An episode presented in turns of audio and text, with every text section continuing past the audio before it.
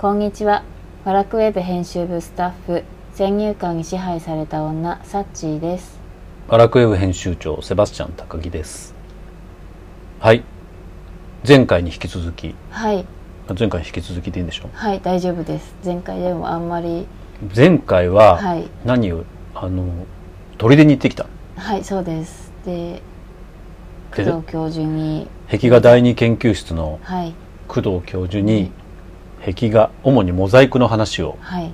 伺ってきました、はい。うん、もうそれがめちゃめちゃ面白くて。はい。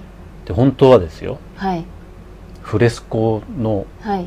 講義はサボろうと思ってたんですけれども。そうなんですか。知そうらなんです。そうなんです。はい。だって砦だよ。まあちょっと。ちょっと。離れていますね。なんだけどあまりにはい。モザイクの話が面白かったのではい。フレスコ画の講義も特別にはい。参加してまいりました。はい。でやっぱりあのなんで壁画なのかって話ですにつきますよねやっぱり。あだってあはい。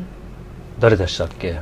最近流行ってる「美術の物語」っていうゴンブリッジさんの本がエルンスト・ H・ ゴンブリッジさん。これ原田マハさんが NHK で紹介したんだってね、はいそうですね。それで今あのすごい売れてるんでしょ？書店に行った時にも並んでたでしょ？はい並んでいてあ人気なんだって。でもそのゴンブリッジさんは、はい。まあ、我々が今アートっていう時ははい。いろんな考え方ありますけれども基本的にはヨーロッパのアートじゃないですか、はいはい。でヨーロッパのアートの源流っていうのははい。紀元前3000年ぐらい前のはい。エジプトだっていうふうにうん言ってたでしょ、うんはいうんうん。言ってましたよね、今私たちって2020年だからはい。そこから5000年ぐらいだからアートの歴史はあると。でも今私たちがアートの本流だと思っているうん、はい。まあ、絵画の油絵はい。うんうんそれって大体1100年とか1200年でしたっけ？うんうんうん。のベネツィアアぐらいからまあ始まったと仮にするでしょ？はい。そうするともしくはルネッサンスって言ったら1400年ぐらいでしょ？はい。うんうん。そしたら5000年のうち、はい。まだそれって500年ぐらいしかなくない？仮に1500年だとすると。そうですね。確かに。あるいはさっき言った1100年とか1200年だとしても700年とか800年、はい。うんうん。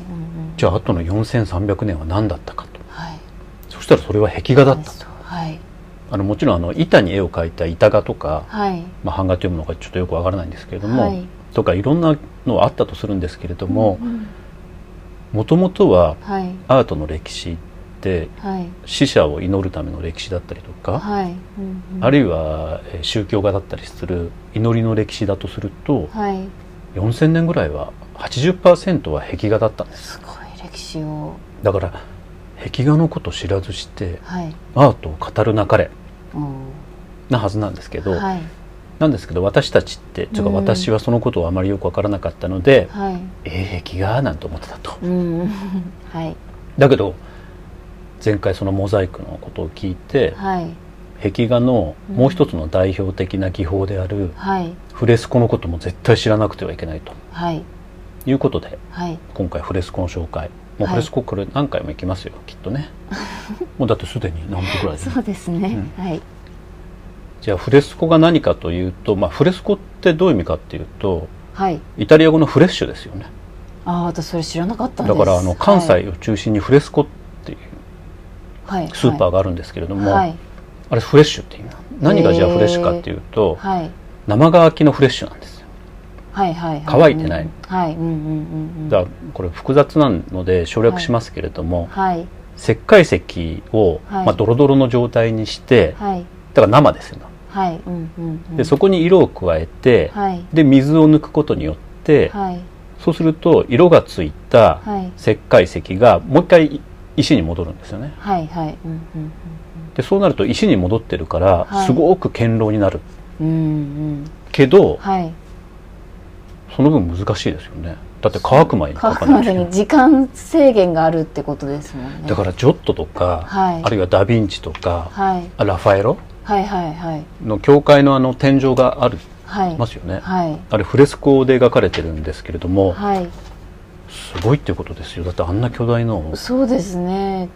だってドロドロの時に、まあ、生生乾きの時に描いて、はい。でまた次の日にまた書いてっていうふうにはい。つなげていくわけでしょ、はい、うん。しかもやり直しが効かないわけだから。そうですよね。だって乾いちゃったら石になっちゃう、乾いちゃったらはい。直せない。って考えると、はい、あの天井画ってすごい技術だな、そうですね。あの人の凄さがあの人たちの凄さが分かりますよね。うん、そうですね、はい。本当に。ではい。じゃあフレスコ画の歴史ってどういうものがあるかっていうとはい。ラスコー洞窟って聞いたことありますよね。ああなんか動物がそうそうそうそうそう、はい、書かれてる。あれもはい。フレスコ画なんですけどはい。なぜかというと洞窟に描いた絵、洞窟ってまあ鍾乳洞みたいなもんですから、はい。なんですけどあれ意図的にはい。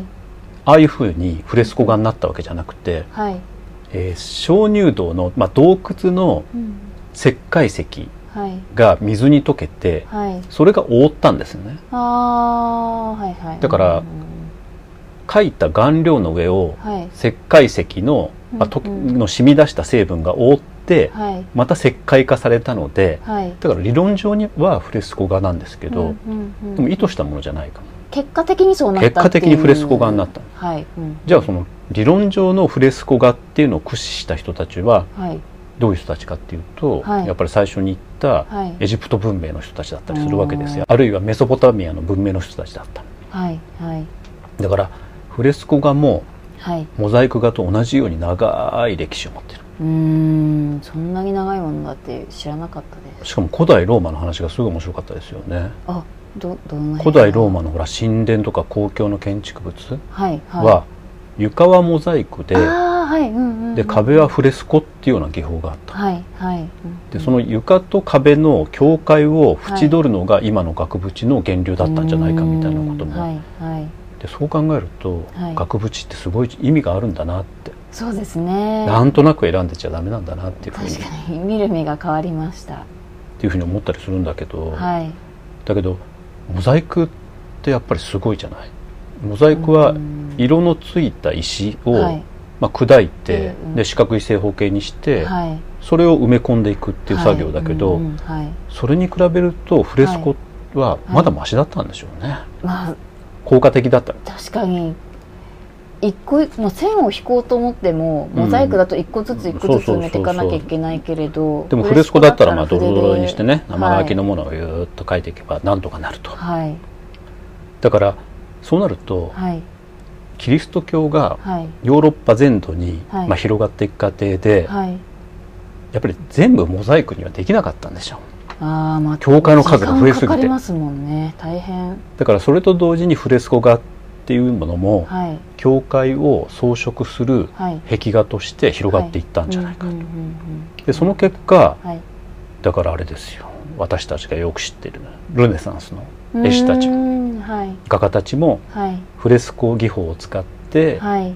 教会の天井画を描いた。っはい。うんうんていうことじゃない？だからはい。そう考えるとモザイクもフレスコもうんはい。すごくあの宗教と結びついてるっていうことですよね。そうですね。って考えると、はい。あのフレスコも捨ておけないなっていうかすごい重要なんだなっていうふうに、んうんうんだから壁画を制するものはアートを制する。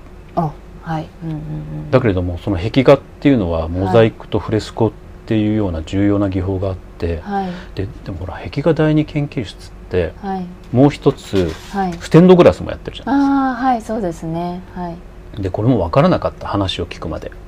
はい。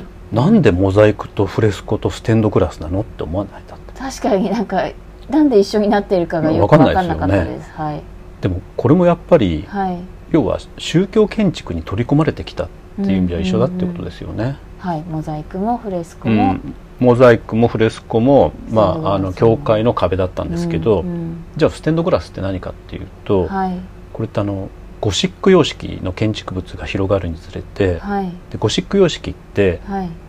壁空間が広く取れるんですよね。はい。でその、まあ、そこに壁じゃなくて、はい。色のついたガラスを砕いて、はい。ではめ込んだと、うん。そうなると何かというと要は幻想的な、まあ、インスタレーションですよね。ああそうですうん。ね、幻想的なインスタレーーション空間としての境界を演出するために、はい。ステンドグラスっていう技法が発達した、うんうんうんうん。だからそうかそうやって思うと、はい。えさっき言ったみたいに、はい。モザイクもフレスコもステンドグラスも、はい。宗教空間を装飾するっていう意味においては、はい。あの同じうんうんうん。壁画であると、はい壁画っていうからちょっとね難しいんです。壁装飾みたいに言うとよくわかるかもしれないんですけど。はい。だから壁画第二研究室はこの3つの技法をうん。学んでいる。はい。もう全然知らなかった。知らなかったです。知らないことが多すぎてはい。なんか。だいぶ勉強になりました。はいそうですね。だって行くまでははい「え壁画?」みたいに言ってたし。はい。でなんでモザイクとフレスコとステンドグラスなのかってちっとも分からなかったんだけれども、そうやっていくとはい。非常に宗教とかはい。建築空間とはい。ヨーロッパのアートって切っても切れないんだなうーん。そうですね、そういうところも知らないとって思いました。だからそうなると、はい。ヨーロッパの代表的な宗教であるキリスト教のことも学ばないとはい。うん。わからないということで、はい。最近ヒストリーチャンネルをキリスト教の生涯っていう。あき僕はキリスト教の生涯じゃなかった。イエス・キリストの生涯っていうの。あそういうシリーズが。シリーズがあるんですけどそういうの。を、はい。そしたらねその中でもはい。ヨーロッパの歴史を知るにおいてはい。キリストの生涯を知ることなしでははい。あの学ぶことはできませんってはっきり言われてた。登場者の方が。登場者の方が。なのでだいぶ、はい、そういうところもじゃあ、うんそれを学んでから、はい。あのビザンツ帝国だっけ？ビザンチン帝国のことを学ばなくちゃいけないなんかいろいろ学ぶことが。もう頭パンパンですよ。もうだからあのね皆さんも若いうちに、はい。えーキリストの生涯はい。壁画の歴史はい。ビザンツ帝国だっけ？ビザンチン帝国だっけ？の歴史。はい。は学んどいた方がいいですよね。はい、はい。ありがとうございました。はいありがとうございました。これで。はい